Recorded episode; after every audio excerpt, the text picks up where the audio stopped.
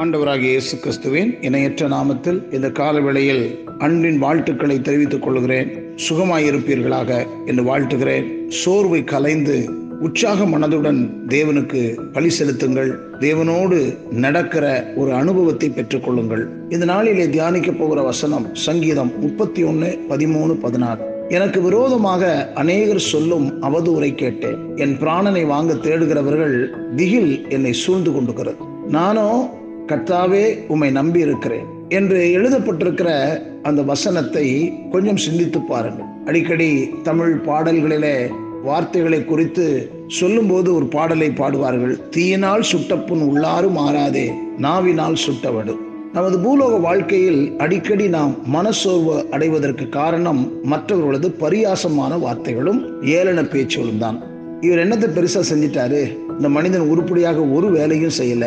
இப்படி நம்மை சிலர் விமர்சனம் செய்யும் போது நமக்கு சோர்வு வருகிறது. கூடவே பழகுவார்கள் கூடவே இருப்பார்கள். ஆனால் நாம் இல்லாத போது மற்றவரிடத்திலே அதை குறித்து சொல்லுவார்கள். பரியாசமாகவும் ஏளனமாகவும் பேசும் மனிதர்களை நாம் கண்டிருக்கிறோம். குத்து சண்டை வீரர்கள் களத்தில் இறங்குவதற்கு முன்பாக ஒருவரை ஒருவர் அசிங்கமான கேவலமான வார்த்தைகளினாலே முதலாவது தாக்குவார்கள். அந்த வார்த்தைகளின் ஒரே நோக்கம் சண்டை ஆரம்பிக்கும் முன்னரே எதிரியை மன ரீதியாக தோற்கடிப்பது. இப்படிப்பட்ட சூடான வார்த்தைகள் அம்புகளாக மாறி நமது மனதை புண்படுத்தி விடுகின்றன. இவ்வகையான மனித வார்த்தைகள் என்ற ஏவுகணைகள் வித்தியாசமான நோக்கத்தோடு வித்தியாசமான சூழ்நிலைகளில் நம்மை நோக்கி ஏவப்படுகின்றன. நாவானது சிறிய அவயமாயிருந்தாலும் அது சிறிய நெருப்புதான். ஒரு பெரிய காட்டையே அழித்துவிடும் என்று யாக்கோபு மூன்று அஞ்சில் சொல்லப்பட்டிருக்கிறது. எத்தனை உண்மையானவைகள்? இப்படிப்பட்ட பரியாசமான வார்த்தைகளை கீழ்த்தரமான கேலியான பேச்சுக்களை நாம் கேட்கும் போது நமது மனது புண்படுகிறது. வேதனையால் துடிக்கிறோம். மன நமக்கு மனசோர்வு ஏற்படுகிறது. இவ்வகையான ஏளன பேச்சுகளையும் பரியாசமான வார்த்தைகளையும் சரியான விதத்தில் கையாண்ட மூன்று மனிதர்களை பற்றி வேதத்தில் நாம் ஆராய்ந்து பார்க்க முடியும். அவர்கள் கையாண்ட முறையையும் நாம் கையாள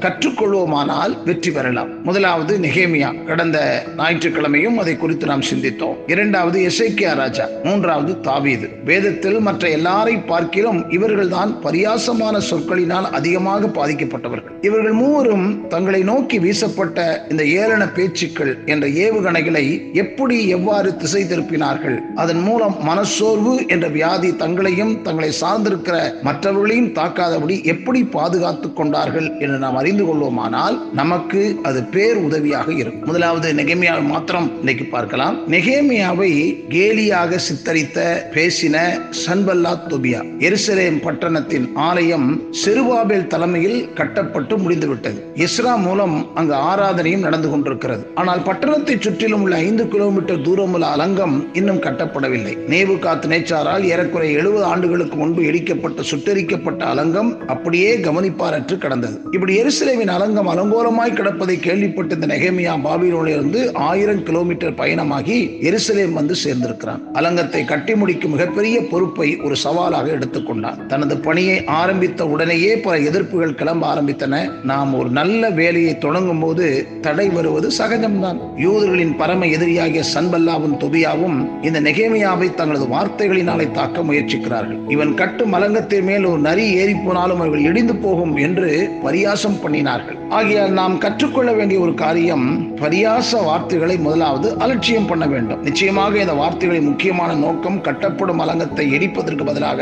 அதை கட்டுகிறவர்களின் மனதை இடித்து தழுவதுதான் இந்த நெகைமையா நம்மை போல ஒரு சாதாரண மனிதனாக இருந்தால் இந்த வார்த்தைகளை கேட்டு அவன் மனசோர்வு நிச்சயமாகவே அடைந்து பாபிலோனுக்கு திரும்பி போயிருப்பான். ஆனால் இந்த நெகேமியா அஞ்சா நெஞ்சம் படைத்தவன். இந்த காட்டு நரி எந்த சலசலப்பிற்கும் அஞ்சவில்லை. பரியாச சொல்லிற்கு இவன் முக்கியத்துவம் கொடுக்கவில்லை. பரியாச வார்த்தைகளை மனதை புண்படுத்தி மனசோர்வை கொடுக்கக்கூடிய வார்த்தைகளை இவன் அலட்சியம் பண்ணினான். பரியாச சொற்களை நாம் பரியாசம் செய்ய வேண்டும். அலட்சியமான சொற்களை அலட்சியம் பண்ண வேண்டும். முல்லை முள்ளால் தான் எடுக்க வேண்டும். நாமும் கூட இப்படி யாராவது நம்மை பரியாசம் பண்ணுவார்களானால் அவரது சொற்களுக்கு நாம் மதிப்பு கொடுக்கக்கூடாது அதை அலட்சியம் பண்ணுங்கள். நம்மை சோர்வுக்குள்ளாக்க வேண்டும் என்ற ஒரே நோக்கத்தோடு எழுதப்படும் கடிதங்களை கிழித்து குப்பையிலே போட்டுவிட்டு அதை அடியோடு மறந்து விடுங்கள் இவ்வகையான சோர்வை நீக்குவதற்கு நல்லதொரு மாற்று மருந்து இதுதான் என்பதை புரிந்து கொண்டு உங்களை யார் ஏளனமாய் நினைக்கிறார்களோ அவருடைய செயல்களையும் அவருடைய சொற்களையும் அலட்சியம் பண்ணி ஒன்றுமே நடக்காது போல நடந்து வெற்றி பெறுங்கள். தேவனாகிய கத்தர் உங்களுடைய சோர்வுகளை நீக்கி ஆண்டவர் விரும்புகிற வண்ணமாய் உங்களை அற்புதமாக சுகமாக நடத்தி ஆசிர்வதிப்பாராக. ஆமென்.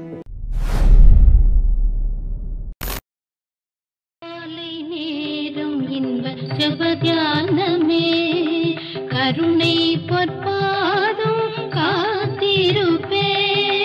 அதிகாலையில் அறிவை உணர்த்தி அன்போடு ஏ சூதினம் பேசுவார்.